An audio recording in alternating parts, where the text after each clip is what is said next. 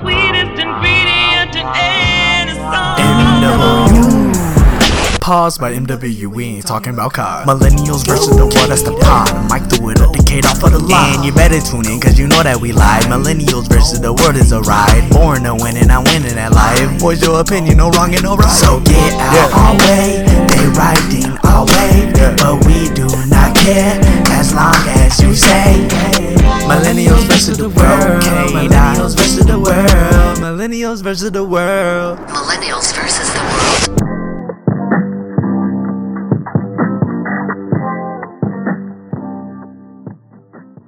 What up, what up, what up, man? It's the Millennials versus the World podcast, the only spot you get authenticity and entertainment at the same time. So you know it's your boy K. Dot Mims, man. Mike holding it down right now somewhere else, but you know he always here in spirit. So man, I got a dope, dope, dope fellow millennial. She be doing her damn thing, bringing the vibes, bringing the heat in this podcast game. Miss Lanice Winnie, what up with you? I, I'm I'm good. I'm good. I feel some kind of way because I it's just it was a party. Y'all be having parties, and then when I get here, I don't nobody want to show up. I was like, I feel some kind of way. Let him know. I feel. Some I, you know what? I got you. I got you. I'm not gonna lie. We do be having parties and all that. But hey, look, he he he been really in the family game right now, so I can I can't even be mad at her. You feel me? I kid. I kid. I I, know, I, sure. understand the family. He has three girls, and I have three daughters, so I, I can respect that. That's a fact. God bless y'all. I got one son, and that's enough for me. So I'm I God bless y'all. You How is that? How's being a new dad? Uh, so it's been super dope, honestly. And but he's just getting to the point where he like he's on a schedule. Like now he here with me, but I already done put him away to sleep. I know he good. You know what I'm saying? It's been good though. It was a the, the pandemic and him was a lot at once. But then Okay. now that he's like he's he just turned 14 months, he's not in a he's in a schedule and he's busy, but it's kind of like it's a groove now. Like it's not too much. I done figured it out at first now. The first six months, oh my God. I'm like, dude, there's no way I can keep doing this. And then uh just as daycare came around, pandemic started to calm down a little bit. Uh, you know, it came around, it's been good though. Speaking of, what's your thoughts on that? Where the pandemic at, where it started, where we at? What's your thoughts on all that? I'm hoping that it ends soon, um, but I don't know if it will. I'm not sure if it will. It seems like now we have a supply chain issue, Mhm. and all of these people that don't want to get vaccinated. I'm like, at this point, aren't y'all tired? I'm like, I want to go outside. Don't y'all fucking want to go outside? It's been far too long Yeah. and I don't know why we still we we're still doing this, and we are for some reason we have the most one of the countries that have the most money in the world, and we cannot get this shit under control. So I'm gonna go here with it, and this is an unpopular opinion. It's like the first two, three minutes. At this point, though, we're not quarantining. People unvaccinated, vaccinated. I'm not even gonna go there with it. We're not safe. We're we're open, but not open right now. So I don't understand. Only thing we can do right now, in my opinion, especially schools being back open, stores are open full throttle. I'm not saying I will go everywhere, but like, where's the protection now? To me, where, where are we really protected at? Because we back at work, most people.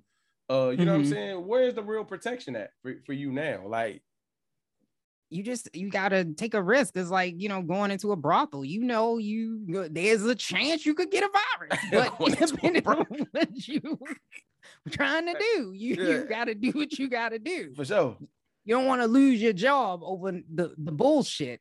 Yeah, But- but, you'll lose your marriage going in a brothel, though. That that is very true. You, you're gonna well, that's only if you get caught. That's So a if fact. you don't if you don't get caught, you don't get the virus. That's a fact. That's a fact. That's a fact. That's a fact. That's a fact. yeah, for sure. But uh, before we dig in too deep, kind of tell us how you got started in the podcasting. How how we how the uh, Lanice winning we know now came to be in the podcast game. Give us that Well, game real quick. I don't know Lanice, but I can tell you about Lise. Lise, I'm sorry. Um, oh no, you cool. You cool. I've been called a lot of things. so as long as you don't call me any out my name, well, even that, I don't know. It depends on the moment in the day, but Uh. we'll just move past that. I got I got started in the podcast game pretty much by like everybody else by accident. I started like Mhm. What th- over three years ago now. Mhm. And it started because I was an executive director of a nonprofit organization, and we saw this Yeah. podcast game was taking off. And this was Mhm. something I always wanted to do. I always Mhm. wanted to be in mass comm. I just was too afraid. Okay. And so this was the easy way to do it. And so from there, that podcast turned into something. And then I wanted to do more because that gets redundant talking about the same. When I tell you, you can only talk about so much in employment, and it becomes like, okay, I feel like I talked about this already. So then I started doing my own podcast outside of that, and then that's where we we came. Yeah.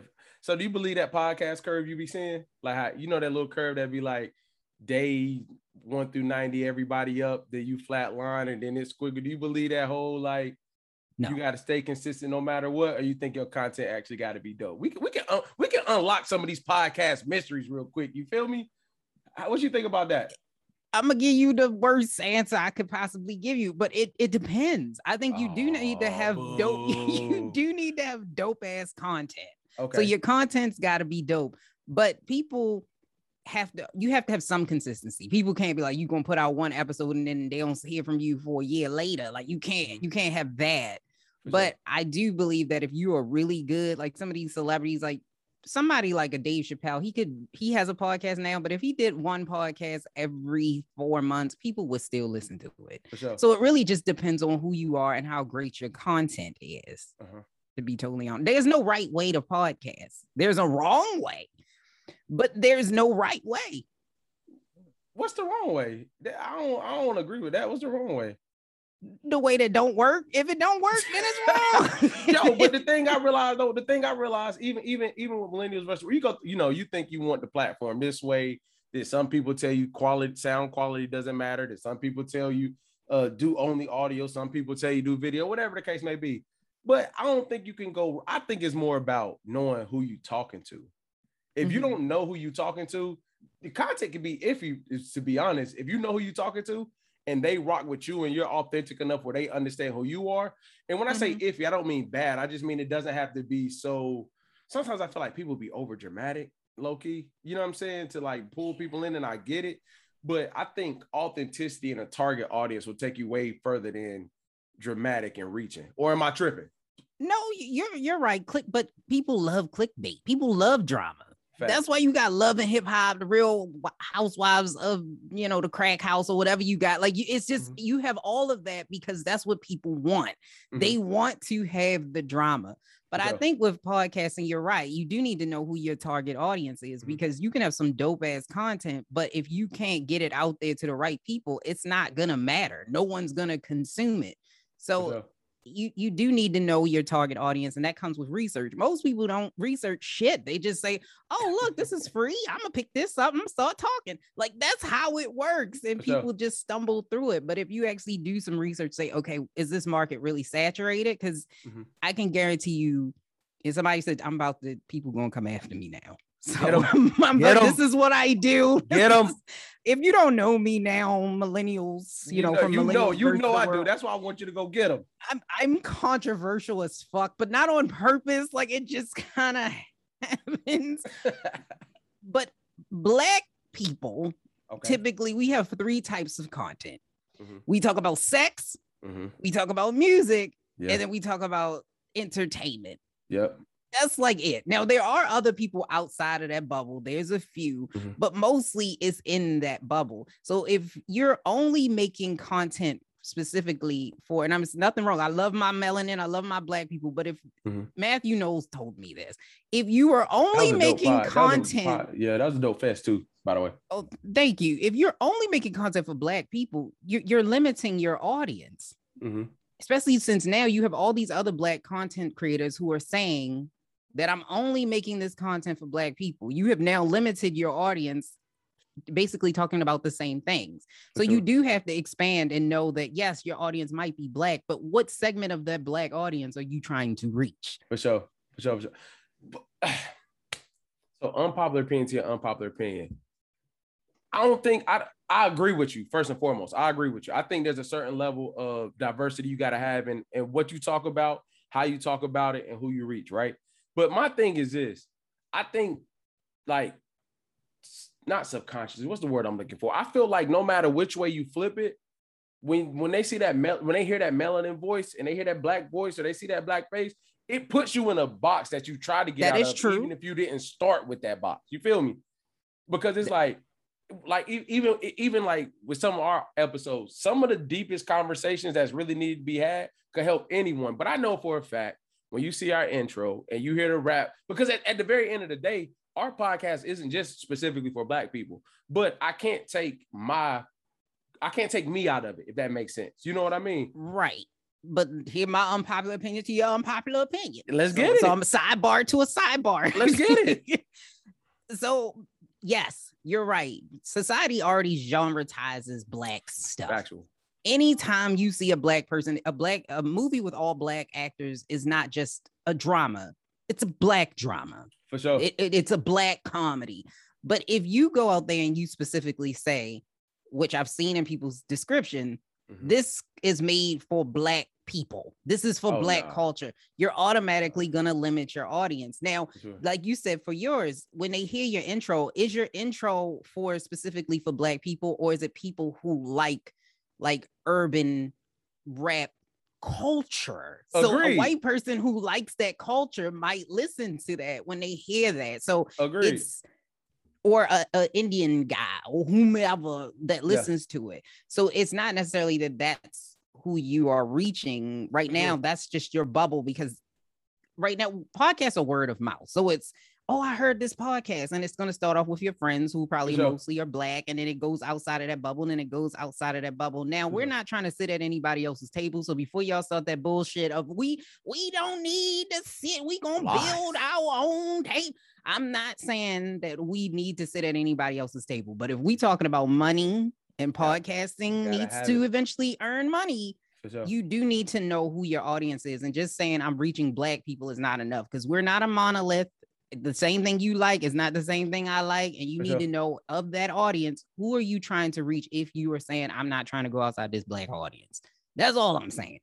so Love my black people. now I got now we, you know what I'm saying? I know we got the whole agenda, but F that right now. So what I'm saying is what how did you get there though? Because it took me, I've been in the game about going on three years. It took me the first year and a half to realize, like, damn, I do got to read a book. I do got to send out some email. I do got to attend this conference. When, how did you get to where you at now? Because when I had that conversation with other creatives, they think I'm tripping. Like, if I'm like, yo, like email marketing, how you market that, uh, getting in rooms where people like, you know what I'm saying, getting in different places that may not specifically affect your podcast, but affect the bigger view of things. They think I'm crazy because I'm talking about a podcast, but the way it works, I've seen it work elsewhere in crazy ways. Very, Right. very, very direct niches. That's like, you know what, we're gonna sit right here and we're gonna do it this way. So, but how did you get to that point where you at now? As far as like knowing, understanding how to monetize it, understanding that you can't just limit yourself to what you look like or the culture you're from. How'd you get to that point? Because it took me a minute, and I get my story Because- after yours. Because I was told no a lot. Got you. and because I grew up in a place where everything in my life was a no. Like I, I, know everybody got a crazy ass story. Everybody got a crazy ass family. But when you were as like brought up poor, like not just I don't have nothing, but like poor, poor, For sure. and you were expected to follow in the footsteps of your welfare recipient mother. And you know, it, it just you start hearing no, and it's like, I know if I'm gonna do this, I'm gonna fucking do this. And then when you get into the business world, and here's the thing that I've talked to a lot of great podcasters like Travis Brown, who has he does this full time. He's been able to monetize this. Uh, you know, Anna, who's the uh, owner of uh, Pod House Media, who's also be able to do this full time. It's a business. A lot Yeah. of podcasters don't look at this as a business sure. and they don't have the business mindset. So I've also run a couple businesses. I've ran a couple in the ground. And then I've also run a couple businesses. You Yeah. got that mindset because you are a business owner and you sure. understand that it's more than just sitting here on a mic, a podcast, in order for it to work and not just be a hobby, sure. is a business. Yeah. Like I'm pretty sure yours is is an LLC. You you have your sure. stuff straight a lot of people don't and it's just like i'm just on here in the mic and somebody's gonna hear me and i'm gonna be on with oprah and i'm like that's not well for some uh, is it possible Mm-hmm. yes is it probable no so running a business and being told no is really how i was eventually able to figure out okay you got to put some structure behind this sure. because mine started off with structure because it started off through a nonprofit. So I didn't know any other way. for sure. See, I I'm gonna tell you two things I messed up on, but my personality is more jump out there and then figure it out. Like jump out there, Me, I'm not gonna lie, me too. yeah, Me too. but it worked against me at the beginning. I see, I had people in my ear that was down the road business wise, and I was just starter kit. You know what I'm saying?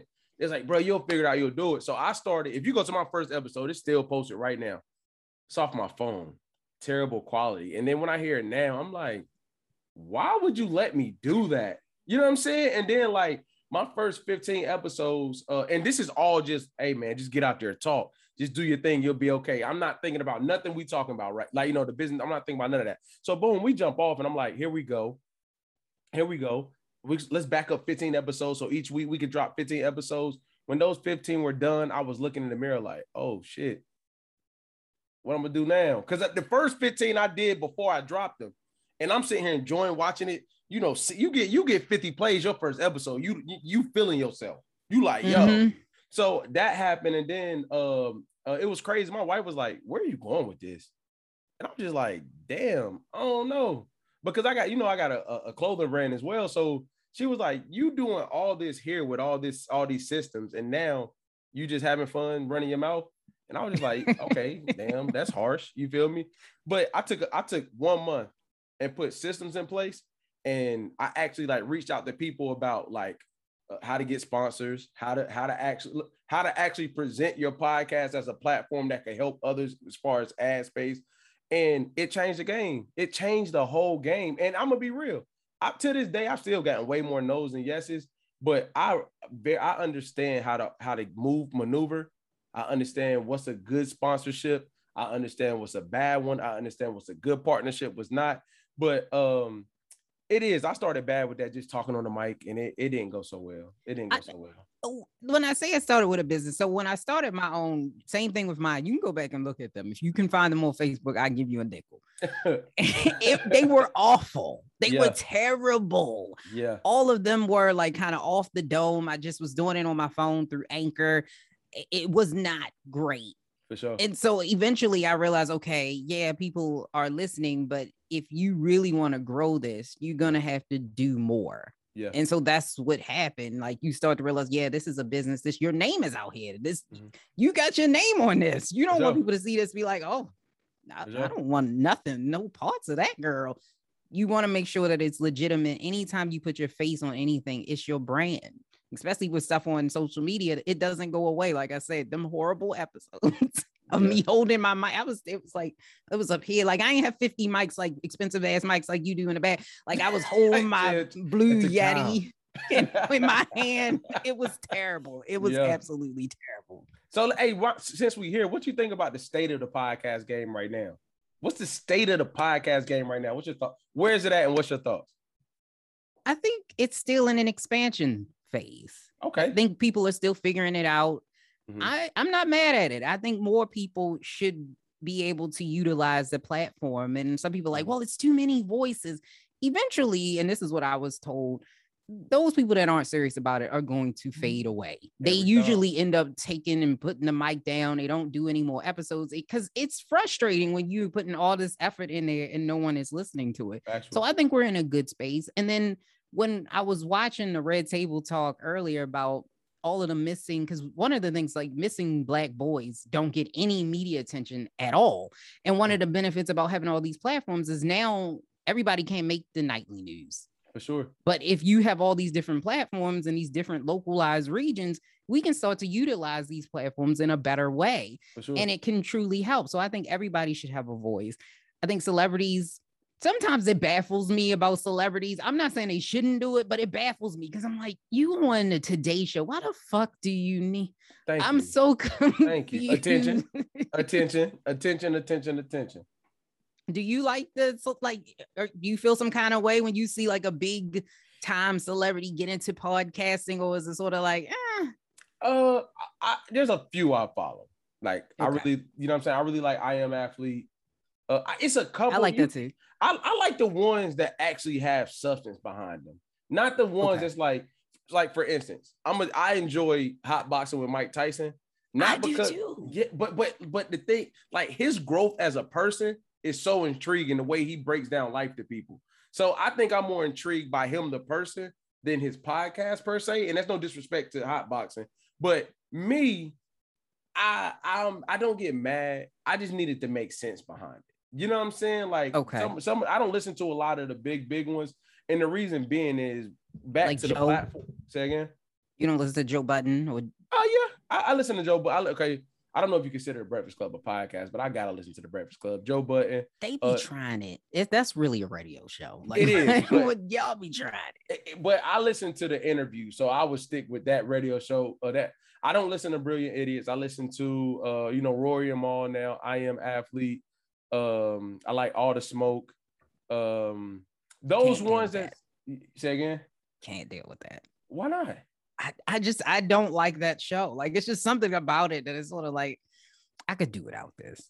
Like So I, basketball is my favorite sport, so I'd be really intrigued by the people that come up there. But nah, I don't, I don't think I get salty. I think I it took me a long time to realize that they have major platforms because of their name before podcasting, right? true. I think that a lot of podcasters got to understand your plat, and I'm not saying it can't grow to that that stature, but you got to understand where you're trying to get your platform to be. Like if you were, if your goal is to get, let's say, a thousand listeners consistently, what they do and their name is not going to fit what you're trying to do to get a thousand listeners consistently. You feel me? So I don't, I wouldn't say mad. I just don't feel like what I'm trying to do, I'm competing with them. I think a lot of people look at them like, oh damn, it ain't no reason they got that. But honestly, some of them joints lack lack substance, and I don't really rock with them when they when they do. That is true. And I, I think that they do have an advantage, a built-in advantage. Yes, But that's sort of what podcast like you have to try to be able to build up your own audience. And but it doesn't hurt to try to do it that way first. Like get on Mm-hmm. social media, drum up attention, and Mhm. then build a podcast as opposed For to a podcast and then try to get people. Because mm-hmm. that's like when I saw a lot of people saying, I'm gonna get on OnlyFans. I was like, it's OnlyFans. Don't you need fans to For sure. get on? Yeah, on? that pandemic drove them crazy, but that pandemic made them do anything. I thought about it. Like if I didn't eat as many, as hey, hey, I ain't mad at. Hey, creatives is creatives now. Go get it. When I saw how much no, when you saw the money that some of them crazy. was making, I It was, like, crazy. you're making like fifty thousand dollars, a hundred thousand dollars a month. But were those people average Joes, or were those the celebrities doing the same thing that really ain't have the money we thought they had? That is true. Because a lot of them was like Bhad Bhabie. When she turned 18, she was she made like a hundred thousand dollars in her first month. You see what I'm saying? Like, like you That's know what true. you know what OnlyFans exposed? It exposed celebrities that we thought had a whole bunch of money, but they really didn't because they ran to that OnlyFans bag. That's You what OnlyFans Tyga really was did. lying this whole time. Say that one more time. Tyga, Come he was on now. lying. Come on, it's Tyga. Come on now. Come on now, it's Tyga. Do you think? Do you? Hey, name somebody out of cash money that still got paid besides Drake. Name somebody out of cash money that ain't dealing with money problems right now besides Drake, Nicki, and, And Wayne. Wayne. Yeah, come on now. He was even stopped. Look, he was. I'm sure stopped- Gudda Gudda got something. Uh, He Come probably got a. McDonald's or something. Like he owns something. Yeah, all right. He, yeah, his clothes. His clothes, his clothes.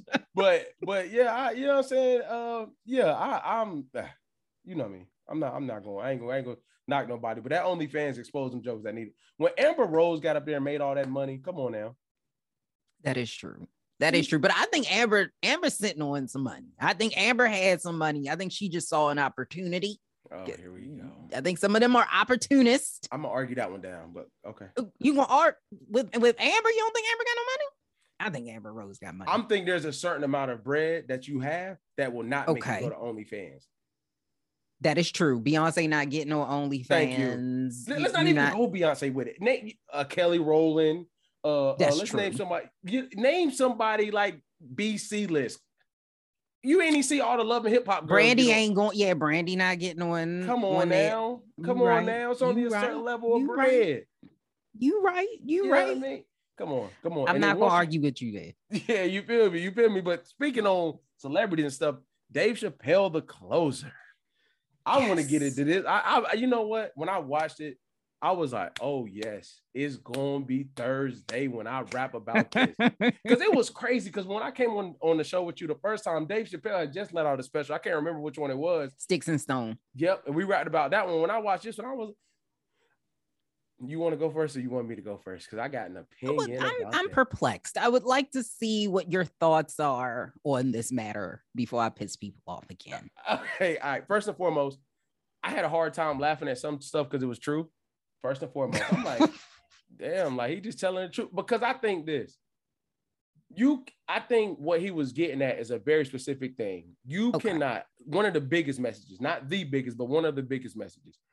When you start talking about the black community, you know, the LGBTQ community, all those different things, a lot of people try to separate within different communities. It's like they can't be separated over here and not see race. Like you can't once you're in that community, race is removed, and that's simply not true. And I think what he really attacked that was well to me was showing you that hey, look, you you could be all you want to be, but as long as you this right here, you still gonna be what what they see you as. And I think that Dave Chappelle did an amazing job of breaking down how hip hop culture works, Mhm. how cancel culture works amongst. See, if you if you at the hands of a of, of of if you say something about a black person, cancel culture don't really matter like that. But when you start doing something to other, you know, communities and cultures, cancel culture come in heavy with that.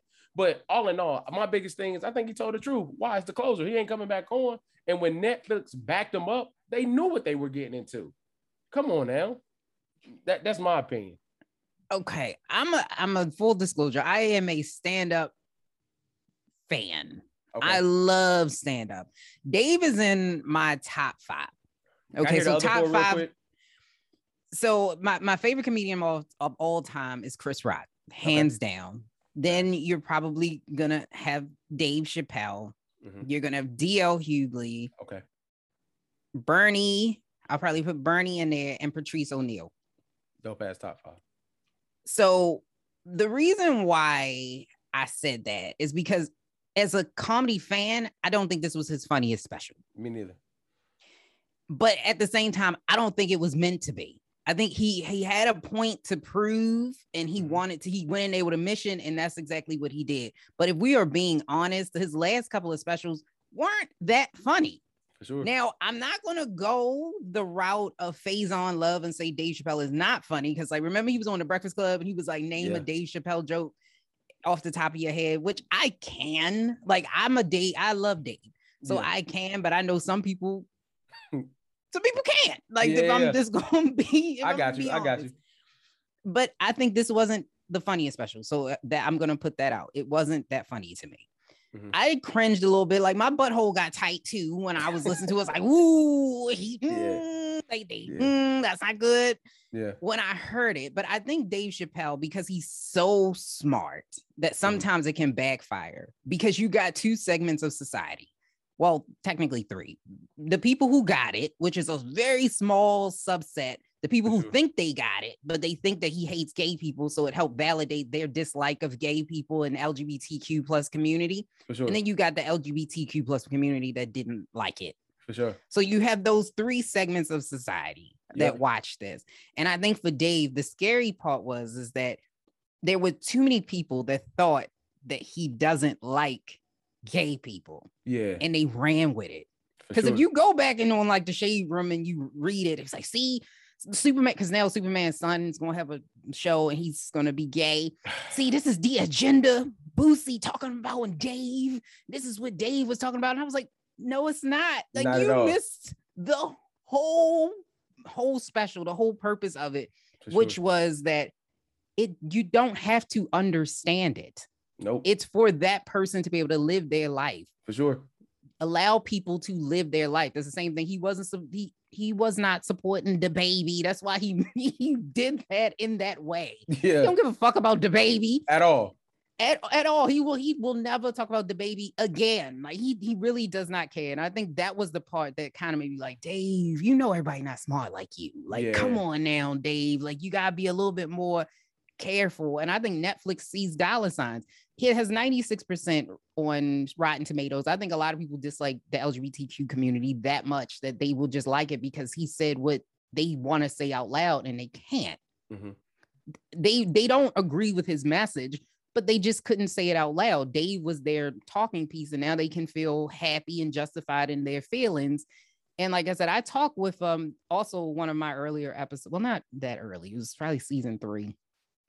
I talked to a trans woman Mhm. and I had this conversation, and she told me almost the exact same thing his friend told him because I, I I was very I'm not gonna say I was disrespectful in a way, but I think ig- ignorant yeah, like sure. in asking the questions like how did you know you were trans like what what made you know that you were trans and not gay and then i was For sure. asking all these questions and she stopped me and she said i i don't understand it so i can't Oh, wow. explain you how to understand it but you just need to know that you don't need to understand it for sure. i just want you to respect me Yeah, that was all that and that's all she needed to say and at that moment i was like you know what really doesn't fucking matter like if, if Yeah. you want me to call you they fuck it you they she he whatever you want me to call you you just having a human experience like me and For that's sure. all i can say so i know a lot of people don't agree with that method or with that stance but i feel like dave had a bigger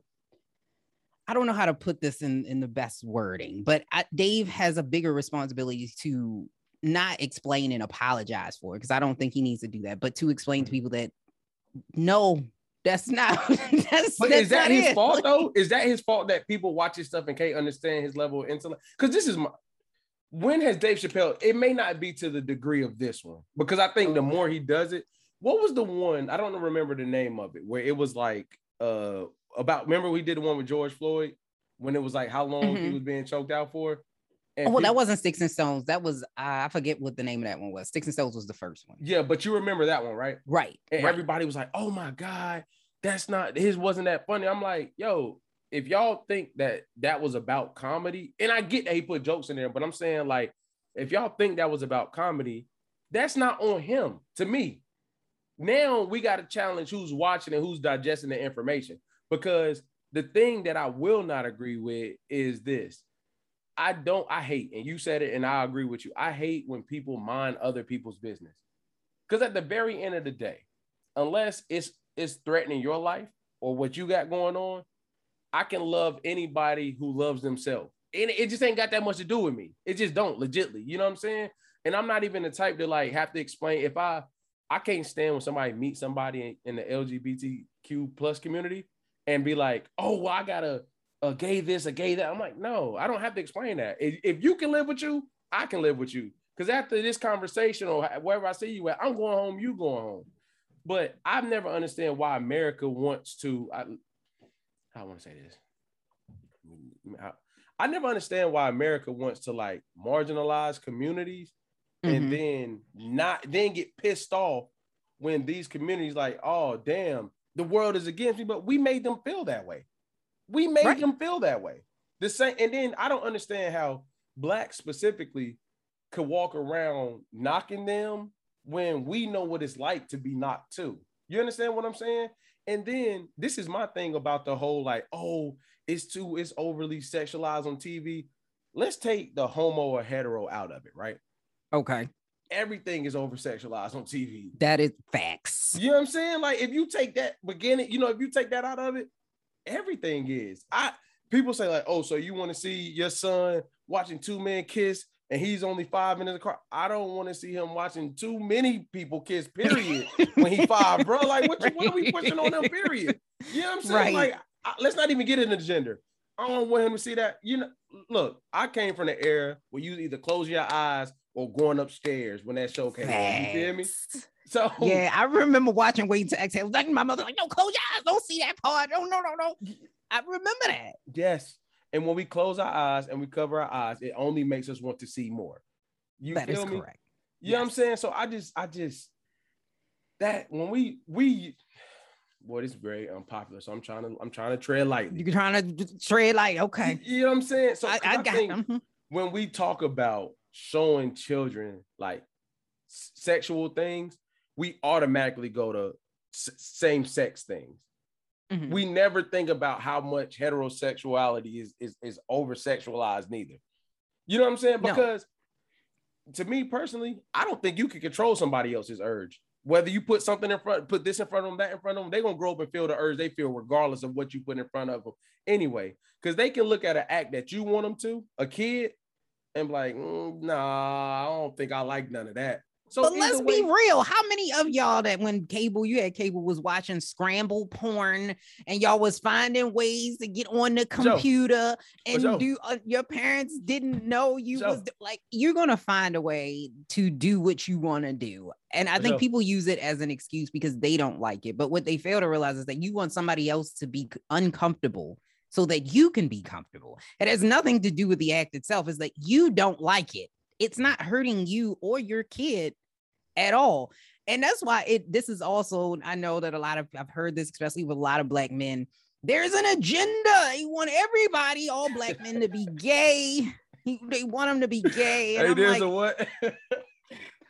listen, okay, if you are a straight man and I put a gay man in front of you, no matter how many times I show you the gay man, you're probably like, no, I'm good. Yeah, I'm, For sure. yeah, no, I'm good.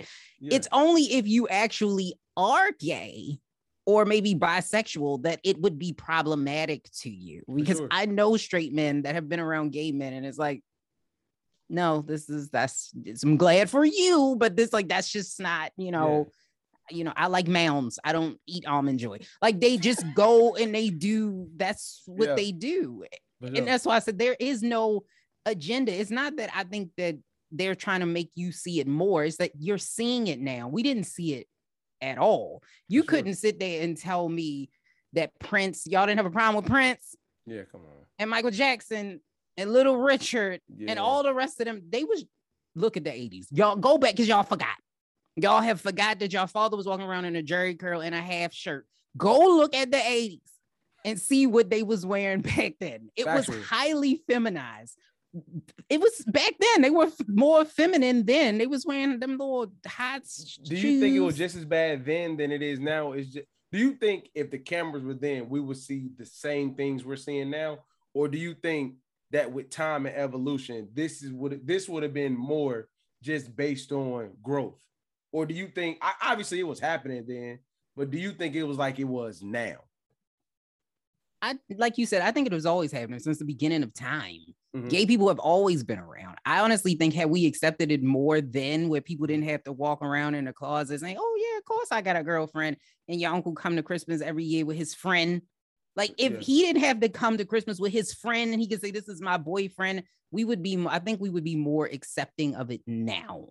Mhm. So if you saw it, we wouldn't be like, "Oh, this is oh my god," and this is this is what is happening. And I was like, "You ain't been to church since you've been three. Talking about, oh, we, we need the church back. Like you don't Yeah. even you don't even know where the church is. Like shut up." Facts. Yeah. We're gonna get real unpopular here. And you know, I know everybody that tells it tells me mostly via DM and they won't comment, but via DM, get me, I'm gonna ask the question. I think we've traumatized their our interaction. We like their our interactions have become so traumatizing between us and you know that community that like I feel like they on fight or fight or flight mode all the time now. Like I'm gonna give you an example, right? I'm gonna give you two examples, one positive, one really negative. I've had interactions with people, and when I've treated, I've had times where I've treated a gay person like a, any other person, and they took offense to it. It's like they thought I wasn't acknowledging their sexuality. I'm like, oh no, my bad. It's just I see you as a person. Like, Right. I, I'm a jokester. I'm a joke with you the same way I joke with him. I joke with you the same.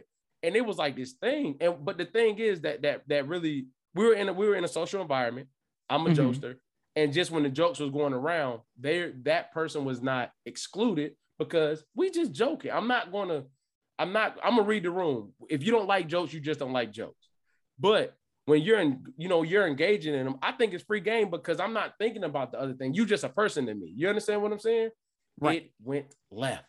But afterwards, after it going left, we had a conversation. I have them understand. I said, yo, do you want me to respect your sexuality or do you want me to respect you as a person? Because me respecting you as a person is respecting your sexuality.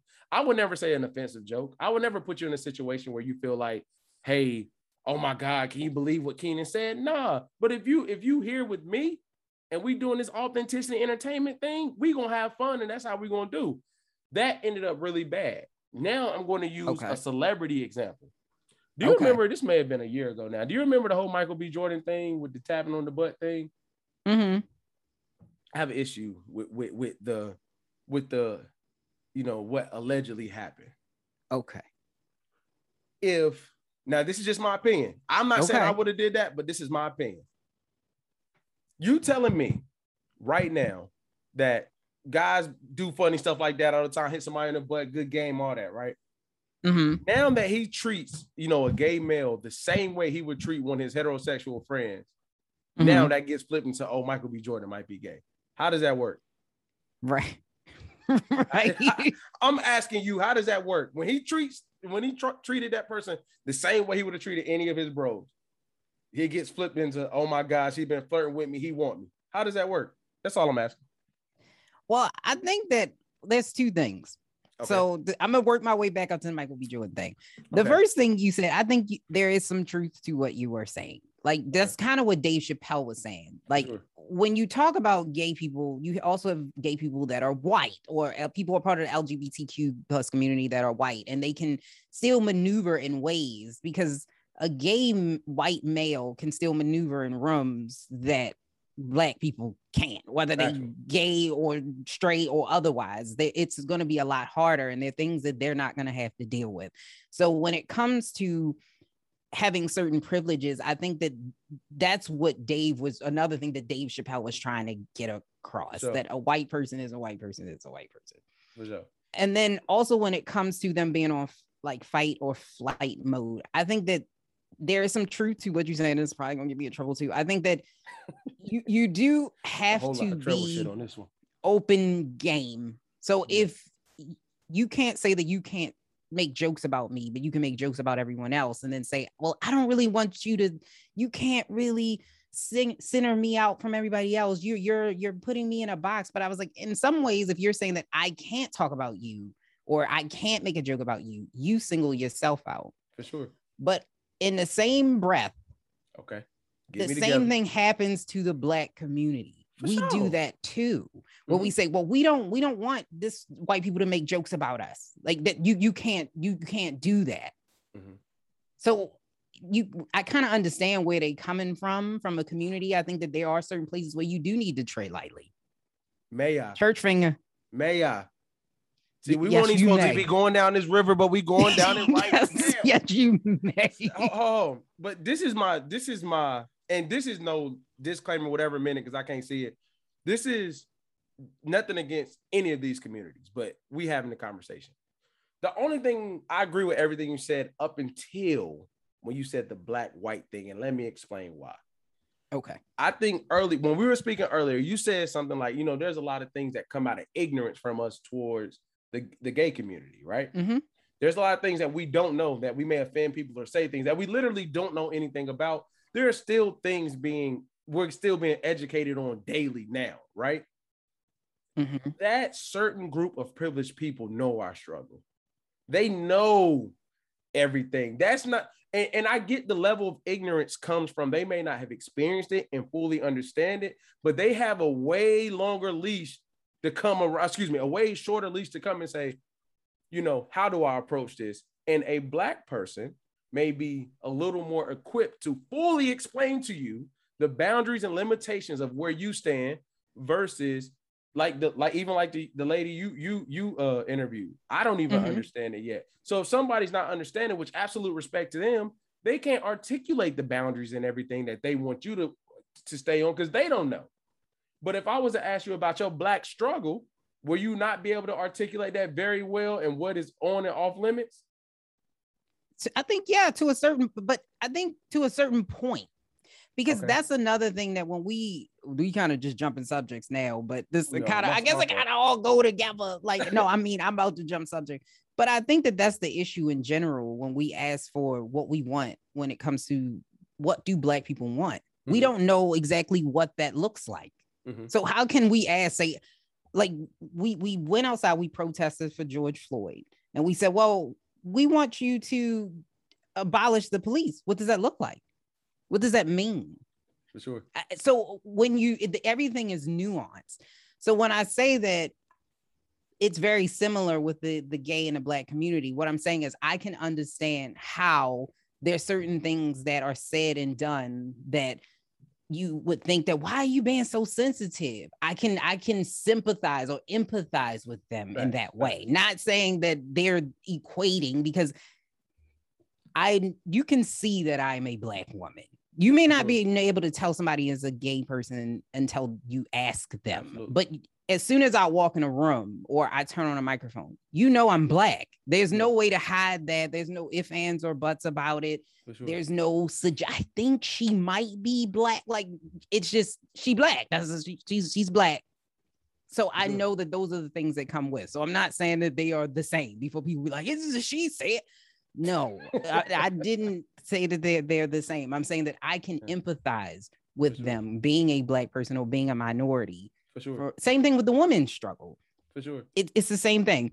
But when it comes to the thing with Michael B. Jordan, and people always love to throw the he might be gay hashtag around people because it's just easy to do. Yeah. I, I really, I just think it's easy to do. It's something to talk about. Every if you ask so like social media, because most of the time it's not people in real life, it's social media. If For you ask social media, everybody is gay. Like, is there anybody that's not gay? For sure. But you know what I'm saying? Like we we look, we might get hashtagged after this conversation. I probably probably will. We probably will. I, I can. I mean, I had a conversation with a, a comedian. It's funny now that you, you say that. She was on my show. She was like, "You seem like a tomboy." I was like, "Yeah." I was like, "Where's this going?" Like, I just because I don't present in a way that Yeah. you think I should doesn't mean that I don't like almond joys. I like them very much. Thank you. I will take mine with nuts all day long. That's what I prefer. But I just think that it's a conversation to be had out loud. Same thing with black and white people. I think that we don't want to have a conversation out loud because we don't want to be offended. How can you get, and this is what Dave Chappelle was saying, how can you get past it if you don't want to have the conversations? People are going to say things you don't like. You have to be willing to have the conversation if you want to have the conversation. And if you don't, we have to figure out a way to get a by island together. Jay Z, Puffy, Diddy, all them Noreaga get together and we gonna have to buy island and move because there's no way we can coexist with white people. We don't ever want to have a conversation because racism ain't gonna go. It's not. It's not going anywhere.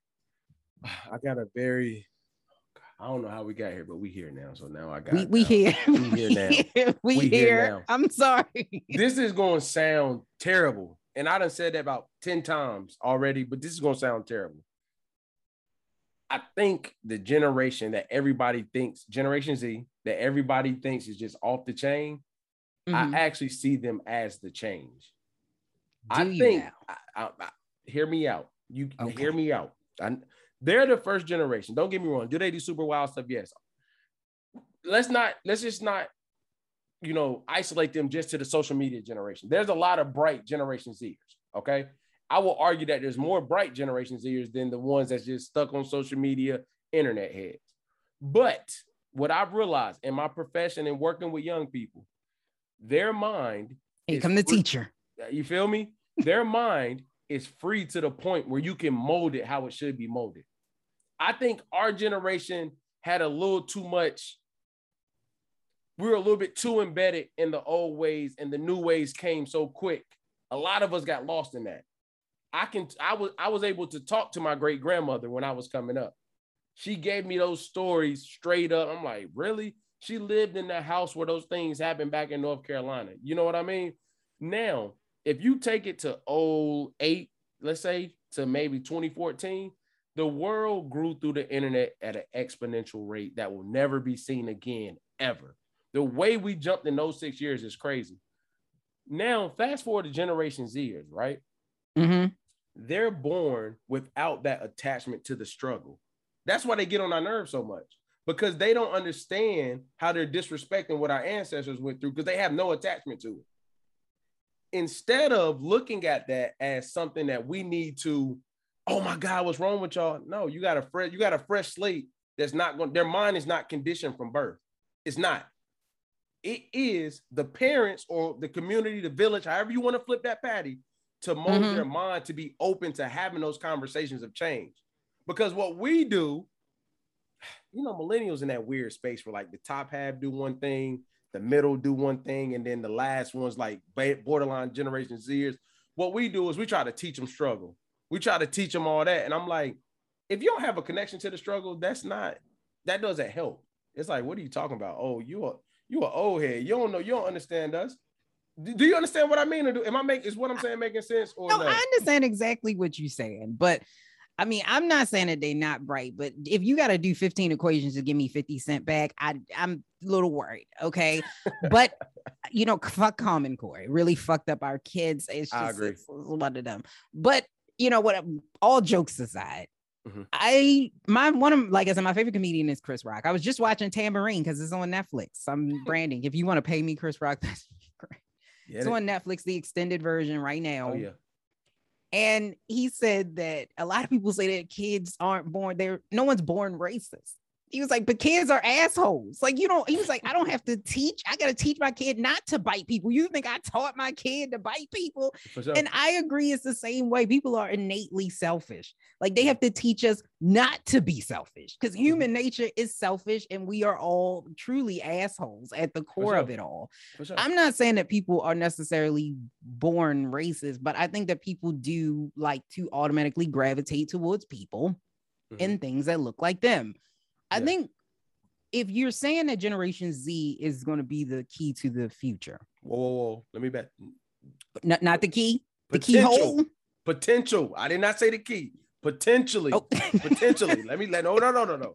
But I'm sorry. Go ahead. My fault. Potentially. okay. All right. They at the front desk. They Yes. made the key in the front side, the front desk, but Yes. they ain't made it to the door yet. Okay. So if if that's the case, where a lot of people, because you're not the first person that said that they believe that Generation Z is a more open society. They they're very much like the baby boomers, where they're in the streets. They're doing all of the things very similar. I'm gonna say similar because it's not the same as the civil rights because it's different. Like. I do want y'all kids to know that they was getting their ass beat. For sure. And none of us would have made it then, just to say. Right. That's what I'm saying. They was getting their ass beat. This is this is a little different, but it's still necessary. For sure. If that's the case, we can't sit here and say the world is too sensitive because who is too sensitive now? Where the sensitivity is coming in, our generation Z. They're the ones that are calling you out like you you can't say that. You you can't you can't do that. It's them. So it's either we're gonna go through this uncomfortable phase of saying you can't say that, you can't do that, because a lot of people are like, oh well, we can't say anything anymore. And I was like, well, you just wanted to be racist and sexist. That's somebody just called you on your bullshit. It's not that you can't say what you want to say. You just can't say fucked up shit anymore and get away with it at, sure. in the middle of work. But you you kind of have to have that conversation because they are the where the sensitivity is coming from. Do I think that eventually we'll get through go through an era? Because back in the 50s and 60s with movies and stuff, it was real censored. And then you had the 70s and 80s where it was just like full bush. That's what we doing? Okay. All right. We just, it just you know, it just went, it went left. And I think that's what we're gonna go through, where we're gonna go through a phase where it feels like we are things are tightening, and then we're gonna go through a phase. That's what happens where things are loose. That's where we're going. So when you say the sensitivity, you're saying that the sensitivity lies within them because they can't take what we put on them, or we can't take what they put on us. I think it's a little bit of both. I think that we can't take that they're calling us on their on our bullshit that we've allowed to go for so long Who are we? When you say we, millennial older set millennial well they call it well you're not a geriatric you're just a millennial i am a geriatric millennial so geriatric millennials don't and- separate us. We millennials, baby. We Mil- millennials. mille- we staying strong Millennials. you feel me? so so millennials that aren't in their 20s so 30 and up Mhm.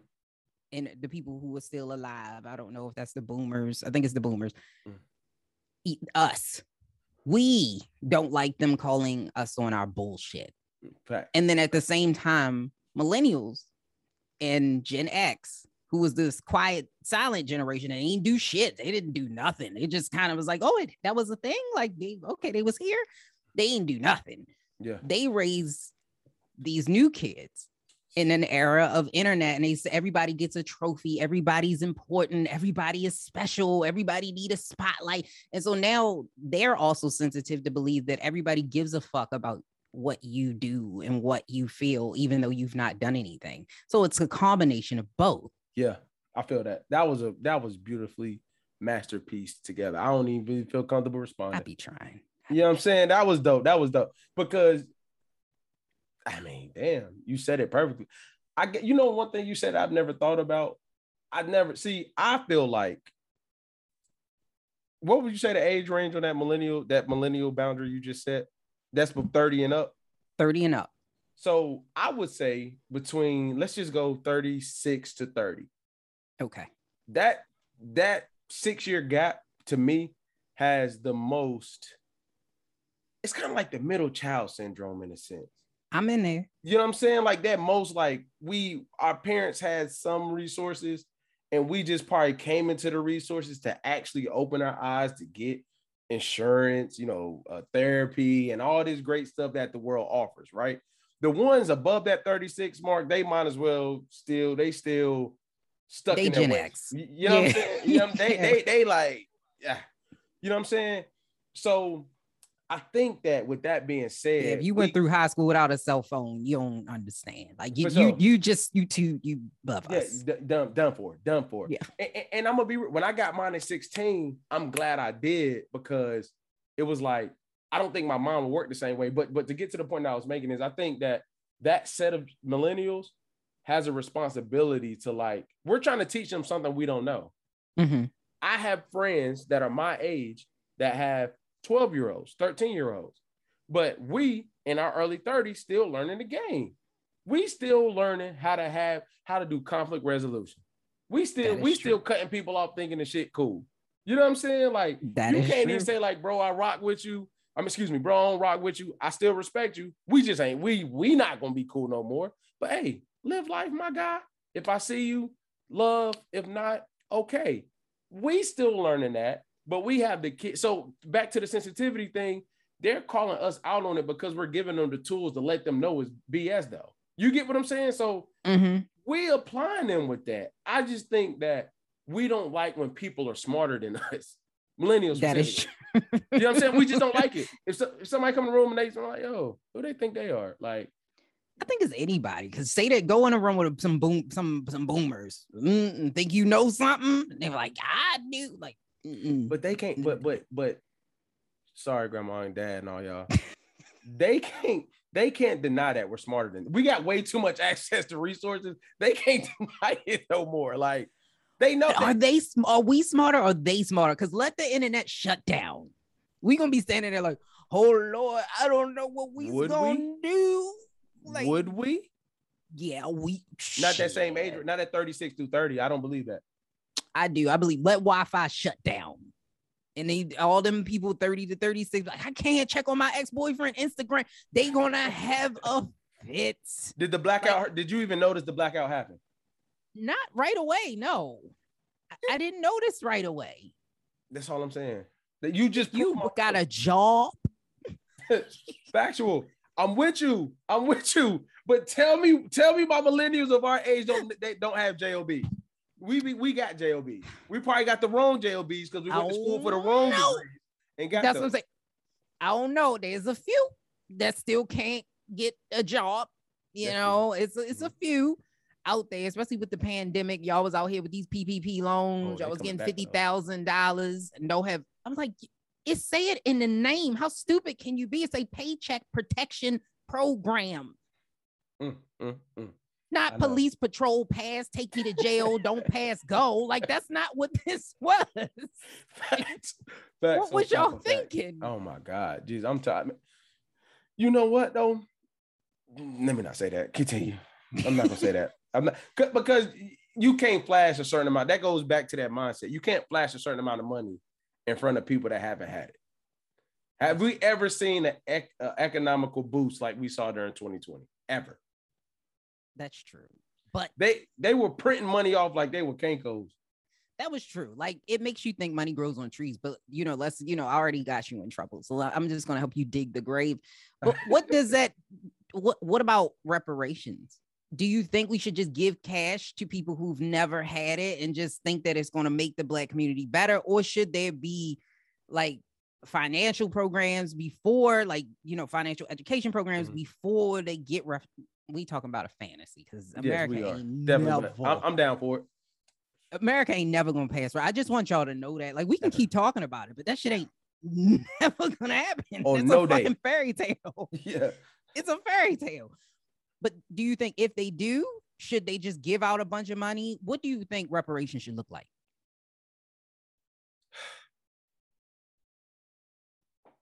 Okay. So let's just go with I will have to say money, and I'm gonna tell you Okay. why. Okay. I'm gonna tell you why. I, I, it's different. I, I rock with the land thing, right? But this is just my theory in my mind. I think the land holds so much value to the point that they wouldn't want us to have that. They'd rather give us the money. That's true. I think that if you were to give us the money, they know some way, somehow it's going to circulate back in the economy.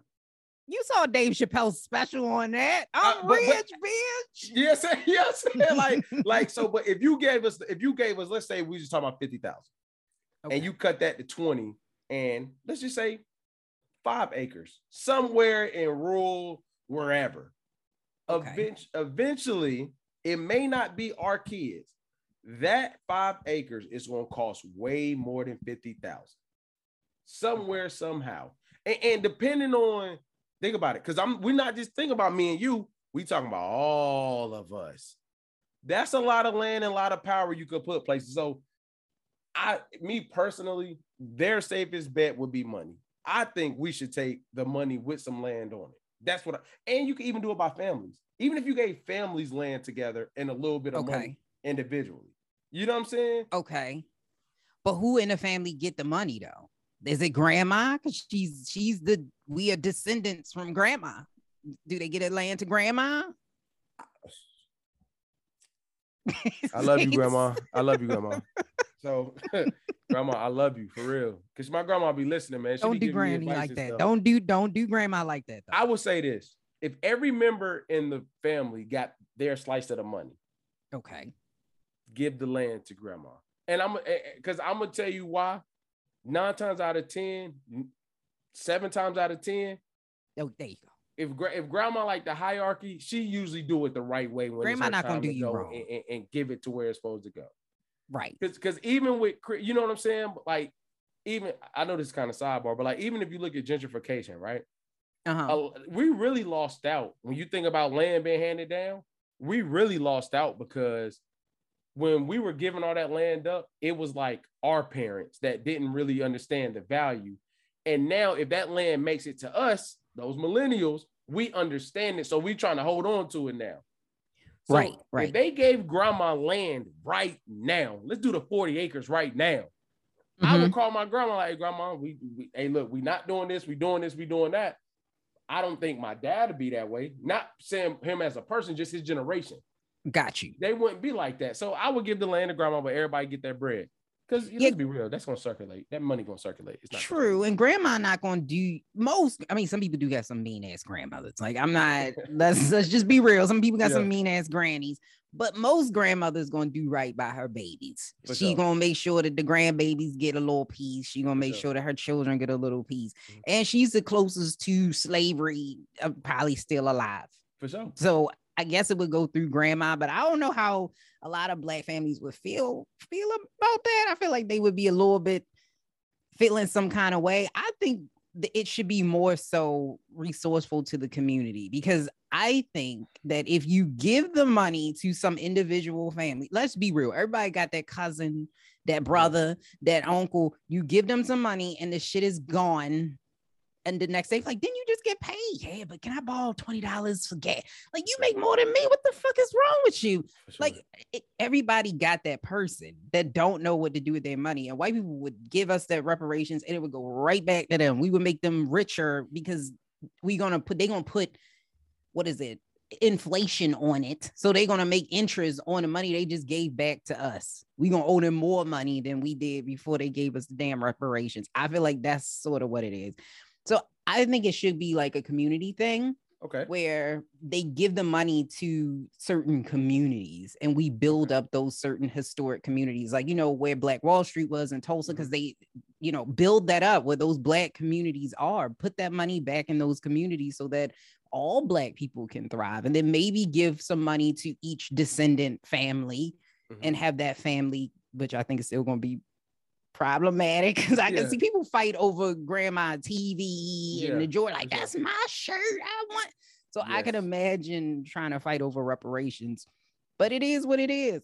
But I, I did want to ask you something. This Can is kind of jumping around. Okay, go ahead. So I a was I was. Stalking you. Mhm. So I was stalking you, and I was. I'm glad you you kind of like let that slide. Like I was I was I was on your page because I when you invited me, I knew who you were, but I was like, let me watch a couple episodes. I said something reckless. No, it wasn't your platform. So I don't remember. Oh my gosh, I'm drawing a blank. You remind me. You went on somebody else's platform. Was this recently? Yes. Yes, I did. Yeah, yeah. I was on Lit Beyond DMV, me and Mike. There you go. Yes. There you go. And so yeah, because I, I kind of was talking about this too. So about like Lil Fizz and um and and the conversation kind of went towards you can't date somebody else's like if you are yeah. friends, Mhm. if you're friends, you can't That's- date the friend. Actual. I disagree with you, but I'm pretty sure you have a reasoning behind why you feel like that whole Lil Fizz Omarion situation was really like fucked up, and you don't think that you should be able to, even if it works out, you don't think that a friend should be able to date the boyfriend or girlfriend of another friend. okay. I'm going to identify friend in my sense of friend, right? So if I took Omarion and Lil Fizz, Okay. I would have to say maybe not as close because we're grown now. I would have to put them in the same vicinity as me and Mike. Very close, bros. We work together. You know what I'm saying? My guy. Me and Okay. all my, you know, all my all my close, my circle. When I when I think about work, working with somebody in that setting, you feel me? Got you. Mhm. Now, that's who I consider a friend. There's no way I can know, and friends have conversations. Friend, I'm speaking on guys. Okay. There's no way I can know what that person meant to you, and then you turn around and see them with. I there's no way I can take that. Like I know all this stuff. I know what she meant. I knew what she was doing, but you, she got your kids. And I'm like, you know what, bro? My bad. I fell in love. Because then you're gonna have to answer the question: How long you been in love with her? Now, if you saying friend, like, hey, hi, yo, me and Mike, like, yo, what up? And I know him through him, but Uh-huh. me and Mike cool. And like he used to talk, oh, you know, Mike used to talk, to- but me and Mike ain't we, we might have each other number, but I gotta look for it. It's not in my call log. You know what I'm saying? Like, I'm like, uh, okay, like me and Mike cool, but like, what's his last name again? Um, that type thing I get. But when you in a come on, like we his baby mother, y'all sleeping in the same hotel rooms and everything together. Ah, I'm trying, I can't, I, I'm trying to figure out how you disagree with me. That's what I'm trying to figure out. well, here's the thing. Here's why I disagree with you. Okay. So I don't think you own a person. I, I don't think that you can put Agreed. ownership on a person where it's like, hey, this is my person. You can't talk to nobody I know over here. You can't ta- talk to none of these people. Even though I know that there's this fake thing out there, bro code and guy girl code. Yes. I, I don't believe in that. Okay. And the reason why is because I would never, I would never stop somebody's forever person to make me feel better. So if I know, because you ever met, and I know everybody been there, like you sitting there with your your significant other, and you sitting there and you like, you remind me of dude, like your friend. And like you, y'all, oh, y'all seem like y'all probably would get along very, very well. Like you're sitting there and you thinking that in your mind, like, damn, like if you had have met him first or met her first, you probably would be talking to them. I'm not gonna stop that. If we're not together anymore and I and y'all connect, I'm not gonna be the person that stopped that shit. Hold on, hold on, hold on, hold on, hold on. Let me rewind real quick. So what you telling me is you meet someone. Let me just make sure I'm putting down what you, you know what I'm Okay, saying. okay. You let's say your friend third wheeling. Mhm. Y'all you on a date. hmm You and him rapping, and you saying if he would have she's peeping him and she feels like if she would have met him before you No, no, no, not peeping. Not he's not there. So it's just you and them, and you like, damn, so and so like that same shit. Like you start realizing that they're compatible. Mhm. Maybe you got a level of maturity that because I don't it, it, it ain't it ain't really. I don't think it's for me. It ain't the visual or the actual act. It's like, yo, and then we can't take kids out of it. I agree that you don't own anybody. You feel me? Correct. But what Correct. you're telling me is that, and, and sidebar, unpopular opinion, I really blame her low key more than him. Just not because April. I mean, you. So you you blame the woman. Not the Just woman. So I'm hearing See, I knew right. you was. I knew you was. No, no, no, no, no, no, no, no, okay. no, no, not at all. What I'm saying is, I think you said you don't believe in a girl code, guy code. I think she knew When it comes to that, I think that there are certain girl and guy things that they should do. I don't believe in a code, You but know I think that there's certain things that they should do. I should digress on this because I'm not saying blaming her in the sense like the whole situation is her fault. It's kind of Mhm. like if your partner cheats on you, you can only get so pissed off with the other. That's person. true. Okay, I got It's like it's like you can only get so pissed off because I'm like, yo, you my baby mama. Like this is what you're gonna expose our kids to. You know I what I'm saying? you. Like I got you. I yeah, got you. I see cleaned what you're saying. Real good. I cleaned that up real good. But, but but I think I think in that specific case, I just and I think it's really probably just me. I could not see knowing everything I know about one of my bros.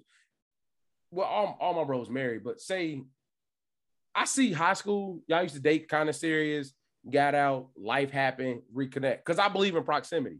I believe Okay. I don't care what nobody say. You hang out enough, you pick up everybody's vibe, and proximity matters. You're you've been around this person, you know, their partner fell asleep too early. Y'all rapping, ha ha, key king. You know, we shouldn't be doing this. Go to sleep. Months go by. I get proximity. Got but you. you know everything about this person. You know everything they've been through, and um, and with knowing all that, you go and grab it. Because if that was his forever person, why he on stage apologizing? So to you well, said I think that situation was all for money. If I'm being honest, I think they needed some views on Love and Hip Hop, Agreed. whatever show they on. I think that was all for views. It was all fake to me. I need my don't make it a fact. It just makes it in my fucking opinion. I think that was all for money. But the reason why I'm saying that because I know somebody that this kind of happened to. Now she got married and she stayed married for a long period of time. with but the- she met- whoever's friend. Her husband when she was in the second grade. Okay. So she met him when she was in second grade. Mhm. And when they got to like middle school, he got a, a friend that was like his best friend. Mhm. And she kind of had a crush on the friend, but she was still talking to the, her husband. Well, at the time, he wasn't her husband, but Mhm. we'll call him Sam. The Yeah. friend will call him Dave. Okay. So she was still with Sam and she didn't want to hurt Sam's feelings, even though she really liked Dave this Gotcha. entire time. She stayed with Sam. She got pregnant in high school. She had babies early. Mhm. They got married. They kept having kids and they had problems. Like it just it was never right because she was never with the right person to begin with sure. and she kind of missed the opportunity to talk to the person that she really did like or even if it didn't last she could have possibly had a better experience than she had with this person because she was just loyal to the fact that she met them first instead of saying hey sam it's not really working you know i truly i like dave i would like to at least see where this goes Mhm. because she didn't want to hurt sam's feelings and so this took years and years and years and years and years. She just finally, you know, got a divorce. But that's a long time wasted. And now Dave has gone on and gotten married. And he, he she talked to him later on saying, Man, if you would have, you know, said something, we could have tried to make something work. And that's she will never know now. And so that's why I was like, I don't want to be that person that would stop that. No, do I want my husband to go out? Say you come home and say, you know what? I think I'm gonna talk to your best friend. No, that's not what I'm Yeah, saying yeah, at yeah, all. But if the relationship doesn't work on its own accord, Mhm. I'm not gonna stop you from dating somebody else. Okay, once three and a we are half- no longer together. Three and a half things. Three and a half things. Let's take gender out of it because I already got myself trouble in that regard. So we're taking gender out of it. So so we taking that out of it. But wouldn't you say it's a low key issue that she didn't live her truth versus the friend? She didn't live her like, and, and I get the baby got involved in high school. You got to make certain decisions. I'm not going. I'm not going to just not apply that. You feel me? okay. But um, if this person's a millennial, it sounds like, and I'm putting, I'm putting They it sound- they a little older. They ex. that makes it, and that goes into that silent, toxic generation before us. That sounds like some you can never make one of us or somebody under us live that life and be like, that will be like, man, hell no, I got to do me. You know what I'm saying? Like I can't live like this. I can't live like this. So the point I'm making is that situation was a great example. But I will argue that she should have just, and I understand she may not have had the resources to because I don't know the whole, I don't know the whole picture. But leave, leave. It- I- and then not only baby in high school, you kept going with the baby. So it just get complicated, over complicated, over complicated. Can we really say that if she was feeling the friend, this got to be, let's say 10 years, 15 years. She should have said, she, yo, I can't do this. I think she didn't want because once you start dating somebody, and that's supposed to be like your forever person, because we have this stupid myth that there's a such thing as a soulmate, which does not fucking exist. You just have people that you vibe with really well, people that you Mhm. work with really well, and people that you don't. There's Okay. no perfect people. That's why I don't believe in soulmates. There's no perfect people. There's no per- Mhm. person that is perfectly made and built for so you. So everybody's compromising. yes. Okay. I'm Everybody I'm just comes with. Yes, because I was like, you're not, no one's perfect. I'm not perfect. So how can I expect you to be perfect for me when I'm not even a perfect person to begin with? Like Yeah. you gonna have somebody that's perfect for the flaws I got. Like, come on now, Jesus. Like, if you Yeah. got that, let me know. Like, Yeah, you- I feel that. I feel that. I feel that. I, I can feel the way you put that together. I feel that. I feel that. Yeah, like you you you playing with me. So I think that when you don't want to hurt somebody's feelings, and in this this fairy tale myth that this is your soulmate, and I don't want to hurt his feelings. Women have this thing where it's like, you know, I really, I don't want to hurt him. Even like sometimes their relationship got a little toxic, but a lot of times when you don't have a guy that's not a bad dude, but it's just like he, he's not exciting. He's just he's not what I want but I don't want to hurt him because he's not a bad guy. And I was like, but it's always that what if. So if I leave him, it's going to be something that's much worse than this. So I might as well just stick with what I got. And I think that's kind of where it went down that that pathway of I might as well just stick with this. No. I, I, well, let me backtrack. I wholeheartedly understand it and understand that that's a lot the way a lot of women think, right? But this is my thing. See, now we about to jump into something else. not, not something all the way else, but but with that just little gist you just gave. me, right? de- deeper, You feel me? Gotcha. Now we got a question who's really, really at fault or who's really not being honest. Now we got a question because if I'm not exciting, I'm not doing this, you are miserable. Let's just say level one misery, not even level five, level one misery. And you allow me to believe that you're not. That's an issue. And women do do it. I get our egos can be fragile. I get she can't tell you, like, yeah, when you turn it like this, I really don't like it, but you've been doing it since 96, so you got to keep. I get all that. What I'm saying, what, I'm saying is, at some point, we can't be as men or the husband or whoever can't be held responsible if they not told. If you gonna sit around for That's 10, true. 15 plus years and be unhappy because you think somebody's a not. I'm You're not saying that he, the husband, is to blame. What I'm saying is when it comes back to not allowing somebody to be with the person that they should be. Had she been honest and said, Hey, I want to talk to your friend, I'm pretty sure he would have had a fucking conniption. Like he wasn't just gonna be like, oh, sure, go ahead, ride off in the sunset. That that that sound good.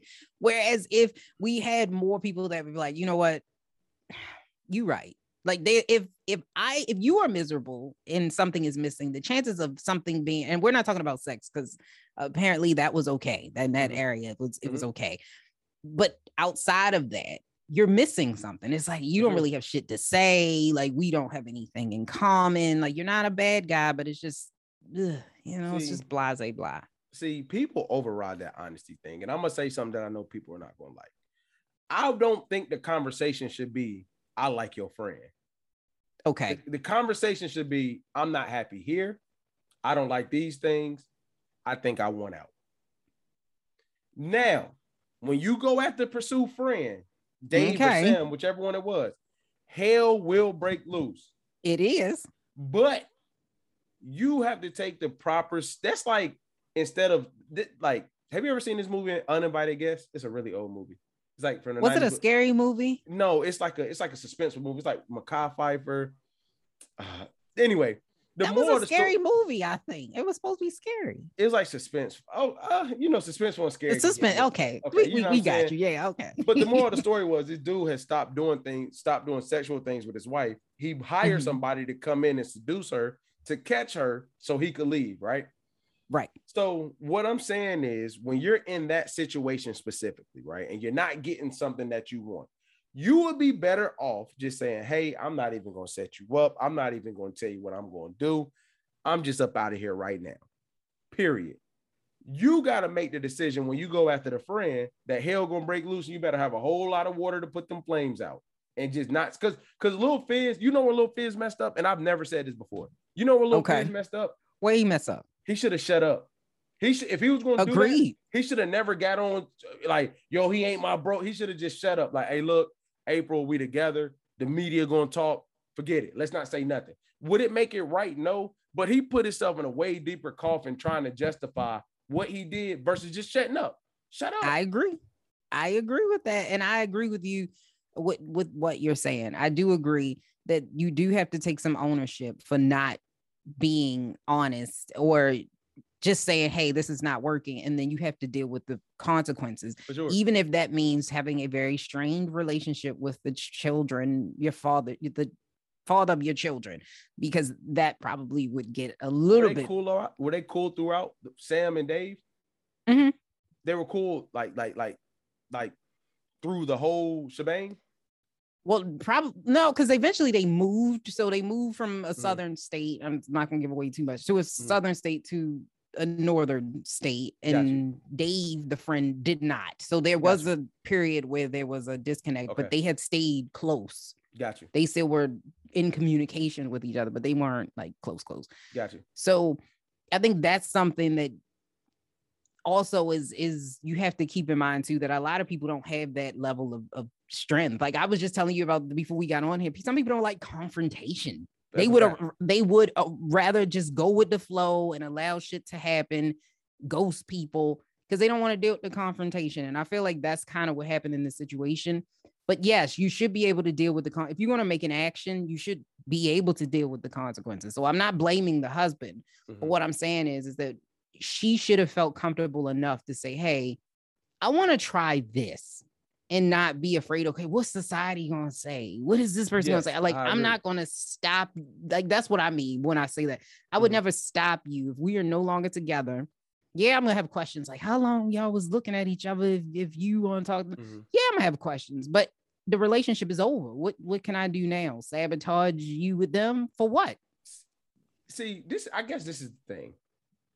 Would you like him if he wasn't a, if he if if I didn't bring him around? Like like is Dave replaceable by anybody not named me because I'm not doing what I'm supposed to do? That is a, a question I, I don't know. I'm That's a question for her. Like I'm taking it outside of the like you know the the, the scenario you gave because that goes that sounds like proximity more so Okay. than That he's just there. you know what I'm saying? Like, think about it.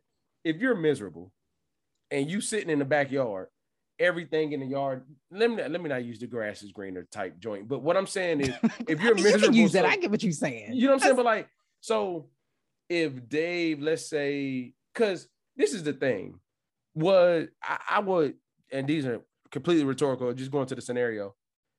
He must have been married too, and Yeah.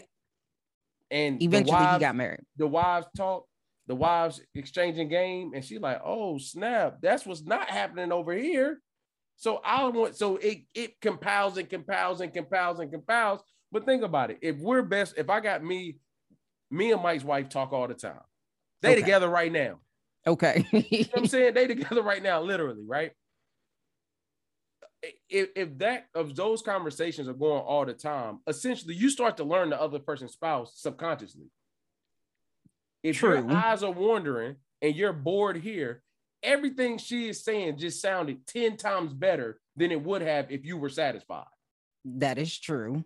You get what I'm saying? Like if I'm if I don't even want, say me, Larry, and his wife, I'm miserable. They seem happy. His happiness is just making me attract to whatever I think he doing. You get what I'm saying? Right. I will I will argue the situation like if if that situation seems more like proximity than actual interest. but sometimes it is interest where somebody is more compatible with Okay. you Mhm. than your spouse. It Mhm. happens all the time because, like, it same thing with proximity is also with time. Sometimes they were just in that place where you were first. Mm, Like you, Okay. they met you first before Mhm. you got a chance to meet this other person. Because I know, I'm not saying that everybody does this, but I know everybody sat there and talked to somebody, especially when you're in the beginning of your relationship, and you're like, "Dang, maybe if I would have met this person first, I don't know where this other thing would have gone." that's a fact. So it- it's also that. So that I don't want somebody to miss their opportunities. I agree with everything that you're saying. That it's proximity. If you're not happy, things are gonna seem better over here because that's what the fuck happens on social media. Everybody think everybody doing better because it's over there and you can't really see what's Facts. happening. Which stop with the relationship goals. That's bullshit. for There's sure. no such thing as relationship goals. Everybody got problems. You shouldn't want the goals to be somebody else's relationship. That's why your relationship is failing because you don't have the Facts. goals in your own relationship. Set your own relationship goals and reach them, Facts not facts somebody facts. else's. But that's so I agree with everything that you're saying. I just mean that if somebody comes along, don't be that roadblock to them meeting the person that could be their forever person because it didn't work out with you. Do they have to tell them. you? I don't if we don't have if what's the point? What's the reasoning? Like if we have children, it might be like, oh well, so and so is gonna be here. Might be a good heads up. But if we don't have no children or connections and we're not gonna be in the same place at the same time, who gives a fuck? So if you, so, let me just make sure I am receiving the message correctly. Okay. You and best friend A, Mhm. and you and hubby, boyfriend, baby dad, whatever, break up. But y'all were in love, had a great situation, it just didn't pan out. Right. You were not blocking best friend A from hooking up with hubby. Correct. Yeah, I just I'm gonna just vote that you just different. Like, I'm gonna vote that you just different because. I ain't I ain't I'm gonna just vote that you just different. I ain't never it, like I said, I'm not gonna say it's not gonna hurt. Yeah, that Mhm. shit would hurt, but it it doesn't behoove me because later on, a couple years down the road, Mhm. I'm not gonna give a fuck. And then I didn't stop fair. you because 10 years from now, because I'm in my feelings now. When 10 years from now, I'm then moved on, marry somebody else. I don't give a damn what you do. But I was just in my feelings in that moment. I'm not gonna be that person. Do you think the Fizz and April thing, not the apology, but the Fizz and April thing was a money move altogether? Or do you Yes. think they really you don't so you don't think they never No. I think it was all a, a storyline. It was a money move, a cash grab.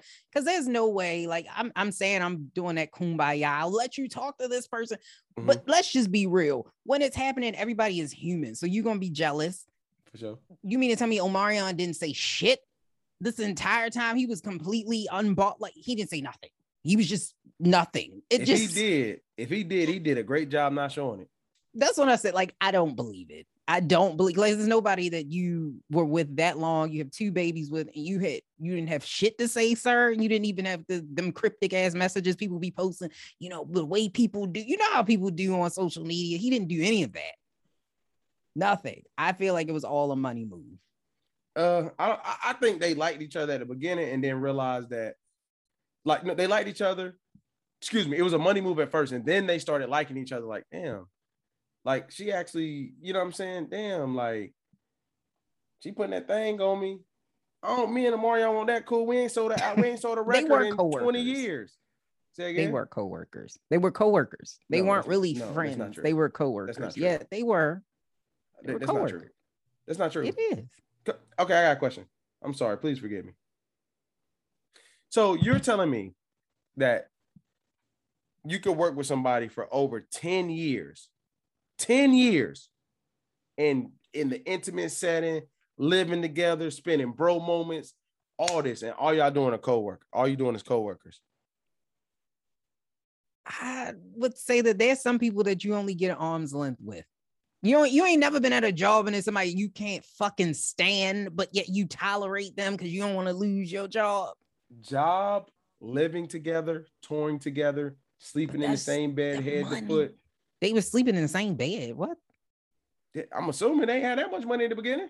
Almost what? I said head to foot. I said head to That's foot. Now. now that's a different level. If you sleeping and you your feet touching, then yes, that y'all friends. Automatically, y'all are best friends. I know we just said don't do this, but y'all might even be boyfriends if y'all toes is touching in the bed. But head to that's foot, a man. different head to foot. Head to foot. I'm trying to save them. Head to foot. Head to foot. That's a, any even with that, like who you gonna let feet be near your face except for your kid and when you was little, maybe your brother or your sister. I'm not a famous artist making millions, so nobody. uh, nobody. But you didn't woke you gonna wake up with feet near your face. That's since you got a baby. You, you will wake up with a foot in your mouth. It's gonna be near your head. No, gonna- see, I'm not making millions, but but I can tell you right now, if you flash a million in front of the right person, toes and everything will be in their face. I guarantee you that. I guarantee you that. But the point I'm making is I don't think they were coworkers. Come on, you don't really think they was coworkers. I get you got to tell me. it's so many groups that you hear about that it wasn't all that you thought it was, and they had stayed together for a while, and it just wasn't what we thought it was behind the scene. Okay. Beyonce told Fair to, you know, she we can send your luggage. Like she, you know, she didn't stay as long as they did, but it wasn't all dreams behind the scene.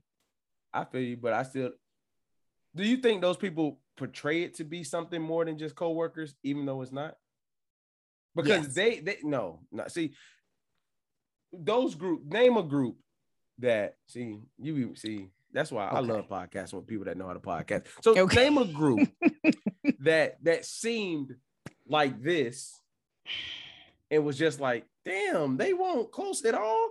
You can't give me one. And then I'm not saying don't throw in when they fell out over money, when they fell Okay. out over just straight up like you hear later, like, nah, we weren't close. Okay. Trying to think. Cause like Dru Hill met each other through school.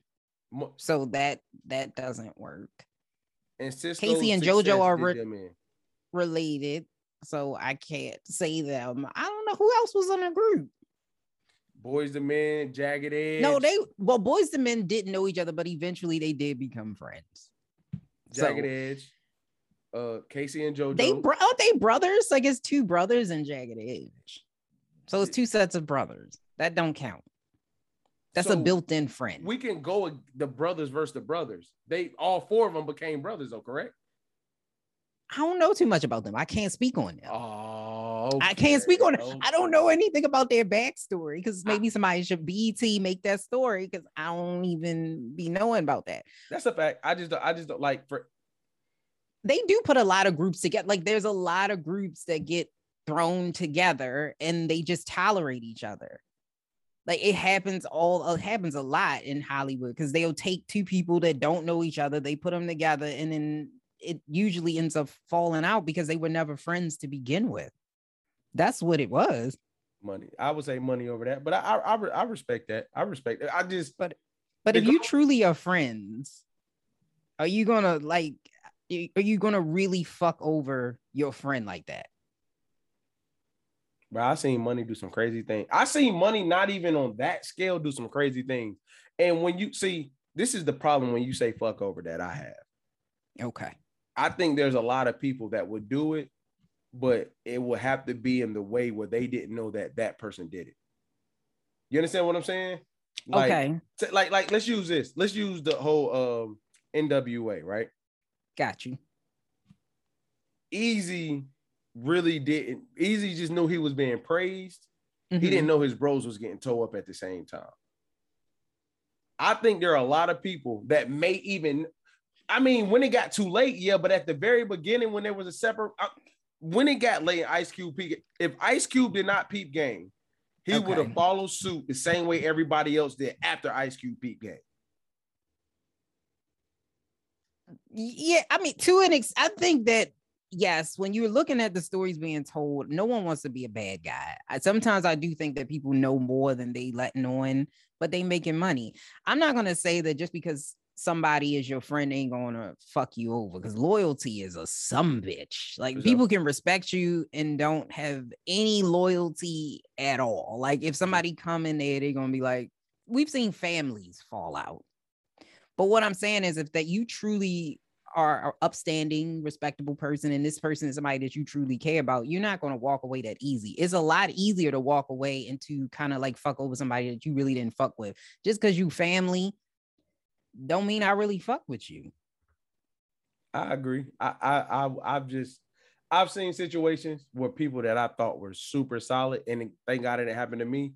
They did things that weren't able to be traced back to them, but I peeped it. You So when you, out. so when you say fuck over, I would have to say, did they, did the person who got fucked over know it was that person who did it? Money changes a lot of things, yo. Money, ch- and let's not talk about the thousands. I could put a five hundred dollar check in front of That some of the true. closest people you know right now, and a lot of things gonna change quick. You understand what I'm saying? So Yeah. I'm not going down that road. I could put a hundred. I could put. Let's take five. I could put a hundred thousand in front of a lot of people right now, and their minds will be blown, and every piece of loyalty they had is N- done. No, that's what the Squid Games was. I mean, you don't even have to put money. It's just the potential of money. for sure. I mean, if you, I mean, I agree with you. You, you that that's that's a good point because to be totally honest with you, even the potential of money will turn people against you. They don't even have the shit in their hand, and they will be start. They will start to stab you in your back. And trust me, I had that situation happen. Trust me. I'm like, and I'm like, this ain't even the big check yet, and you doing like this is the woof. Been down that road, been down that road, mm. and and and, and you know what it is, the money part. I've learned this, and it's free game. When you come into money situations with people, show them the num, not the money, but the numbers early, because they'll show their true colors after that. That is tr- that that is true. That is very very true. You have to be very open and honest. I think that's what happened with Joe Budden. Even though Yeah. that I mean, I guess that's a good situation where we thought that they were close, but then it come to find out they really weren't that close. I would disagree. Oh, wholeheartedly. I think they had to say they weren't that close to justify. Joe Budden had to say that to justify how it went. If you ask me personally, I think that if I had to guess, this is a wild guess. They created something. It was about bros, bromance, having fun. Mhm. As it grew, I can see Rory, Rory and Mal saying, like, hey, we know this is yours. Just keep us in the loop because we helped you build it. Mhm. Somebody as egotistical as Joe Budden, even though the podcast is great, was probably telling them, like, nah, man, we built this together. But up here, let's just look at the name. It's the Joe Budden podcast. So as the money grew, they're probably like, hey, look, man, you know, it's your platform, but just leave us in the know a little bit more. We see a lot of things happening. Just let us know. Don't give us no money. Don't pay us. Can we just know how the money's being moved? Is mine. Because if you put the right check, re- remember that that partnership with uh Patreon was on the way. Had to be on the way. That that um uh what was it? It wasn't a cash app. They already had cash app. I can't remember the other deals they were making, but the moves they were making between an- another big uh, uh sponsorship. But Mhm. the Patreon thing was on the way. If I'm not mistaken, the Patreon thing happened before they left. It did. I think what really fucked them over was Spotify. The fact that Joe Budden made that decision and he didn't consult them. I think that's what did it. It was like you didn't, and he was talking like he had talked to them and everybody knew. And when it push come to shove, when they finally could get it from underneath of it, it was like we he didn't talk to us. we didn't get a chance to say no Yeah. or yes. I think that's what started to break down that podcast. But even Rory and Mal just kind of discussed that they weren't as close as people thought they were. Like they were close, mm-hmm. but I guess the relationship was kind of eroded a little bit because of the things that Joe had like done in the past. Like it was a it was a pattern, Oh, and they but- just kind of stayed. but agreed. But I think your point is super valid. But like that, it, it corroded over time. It wasn't like they did all that, put on this front, and they were never close. But did they ever really know Joe? That's the question. Because Joe always had that boundary up. They were never close. He knew where this was going to go. He knew they were replaceable. On that first season, when they had Charlemagne on, he said, He is going to get rid of you. And they laughed. And So- Joe was like, You know me so well. They never knew Joe. But they just thought they did. I will argue the fact that he's able to do that in front of you, you didn't want to know Joe. You knew him. You That is true. if we shot this every week for the next year, in Mhm. person Zoom or whatever, there's certain things you will learn how I am wi- without me even saying anything. I will learn about how you are. Being in an intimate setting, as far as working together like that, if you got level two common sense or level two people skills, Joe Budden is the same person. He perce- he shows himself to be on everything. Now, I got to give dude his credit. He built something. It's great. It's going. When Joe Budden put Ice and Ish in their in their place when they were still working things out, that's the second I knew like, oh, they never on paper, they've never took ownership of their little part. Even if it was like a 70-30 and 15 to mm-hmm. 15, when he did that, I realized like, oh, wh- where whatever matters, they never put their name on it because they trusted the friendship. You get what I'm saying? No, I agree with you 100%. And they they didn't want to know Joe, but Joe also didn't show them he tried to hide who he really was. That mm-hmm. people do that all the time when they say, "Oh no, we're we're friends. We don't need you don't need to sign anything because we're just friends. We're that friends." So then they it- he was like making sure they were not on edge. He kept doing that. They have people that are master manipulators that can manipulate the fuck out of you without you even knowing. So no, they didn't want to know who Joe was. But when you have a friendship like that where everybody's playing a, a role but not really showing you who they are, you don't really know each other. So when I say are there groups that didn't know each other, there's a lot of there's a lot of people now listen to this fucking podcast right now realize I don't know my oh. best friend at all. Like No, I hey, look, I'm telling you, all you gotta do is play the lottery together. Play the lottery together. Them, them, them feelings will change. And you know the crazy part is, it's always the people that probably wasn't born around money, where money can change up the way you see every single thing. I'm like, man, but I think Roy and Mal's creativity is coming out in a much doper way with their new- with their new. Pod. I agree. I'm gonna be I honest agree. I. I can't listen to the, their pods all the way through. I also agree. yeah, it's like it's good though. What they do, you know how like you you may not listen to the whole thing, but you know it's good though. But I just can't. I like the creativity. it's not for it. me. I think No. I think that's what it is. It's just Yeah. not for me. I think it's for somebody. It's just not necessarily for me. I think they're really creative. I think they should do skits more so than a podcast because I Yeah. think the skits is what people really were like, this is dope. They should just create a scripted series sure. and just run with it. I think Yeah. that's what Rory and Mal should have did, and I think that would be really fucking dope. But that that that We'll see. pride, that pride, that pride. Excuse, I know y'all hear my dog. Excuse my dog, but it's uh, fine. that- I have a dog, and my dog is asleep. yeah, but the- I think the pride of them or make he's going off. I think the You got a little dog, don't you? Yes, and as soon as That's the door why. open, as soon as the door open, he runs. But I think Rory and Mal's pride is going to make them keep doing the pod just to show that their pod can be successful versus going to the skits. Like, and I understand it. I've been in a position where it was like, hey, things went left.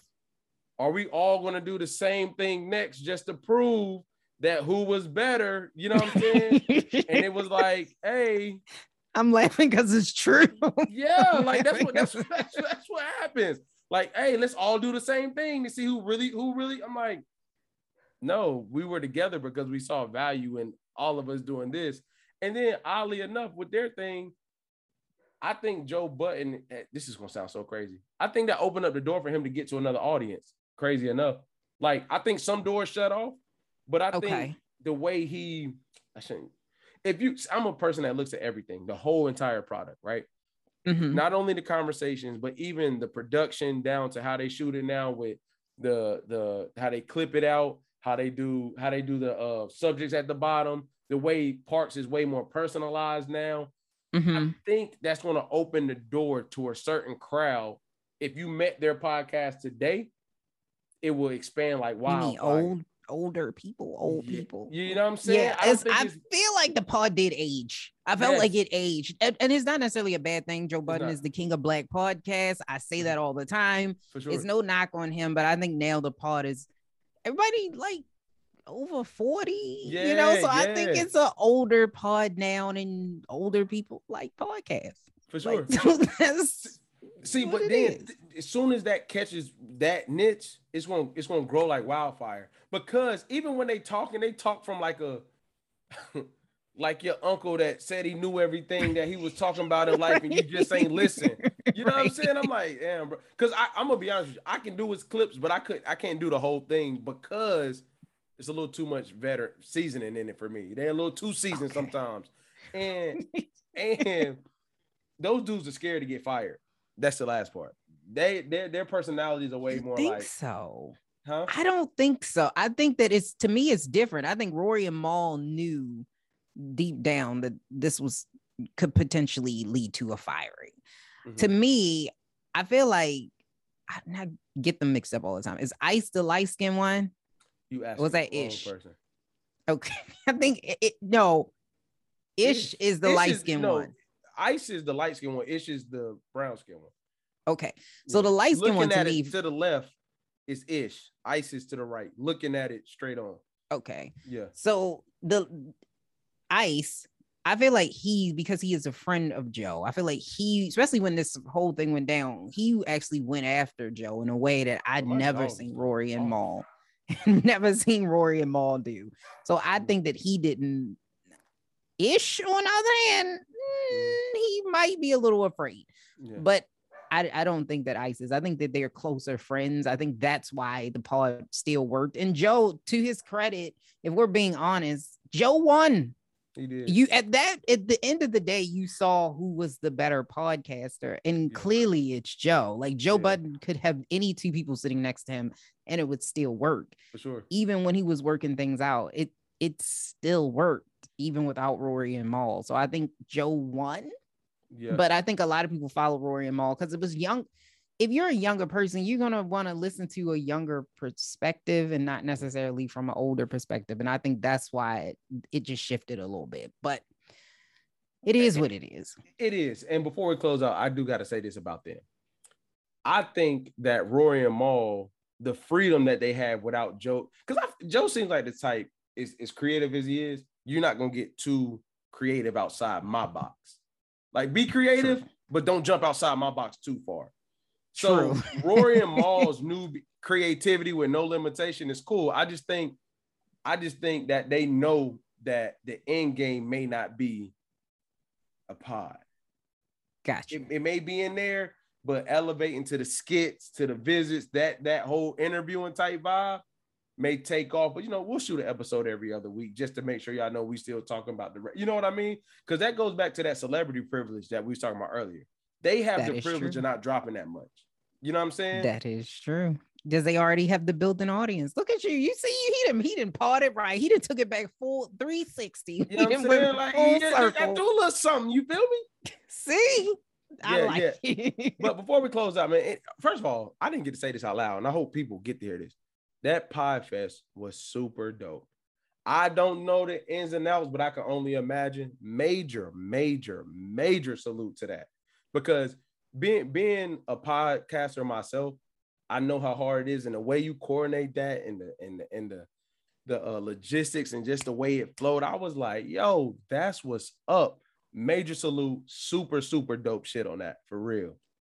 I'm happy to hear that. I'm I'm glad. I'm glad that you you enjoyed that. It was a labor of love. Like I said, I have a very small team, so Mm-hmm. being able to reach out with WRDR with sponsoring and in the Melon app with sponsoring. So I, Mhm. I appreciate everybody that was a part of it, everybody that watched, everybody who had a session. So it was free. Eventually, what we want to do is make it in person because that was virtual, maybe a For sure. virtual and in person within the next couple of years. Because this is something that I think everybody should be able to do. Everybody deserves to have a voice, and that's why we called it your voice is your key. Now unlock some ish because if you use your voice, it will unlock doors for you, whether you know it or not. It is not about who you know, it is about who knows you. And someone Gotcha. told me that, and that was some of the most valuable information I have ever gotten in my entire life. So Factual. that's why we wanted people to unlock doors. I'm gonna be real. We need to say no more. Hey man, millennials versus the world. Appreciate you coming on. Major salute, Queen. Y'all know we coming back with the vibes, man. We out. The sweetest ingredient in song. MW. Pause by MW. We ain't talking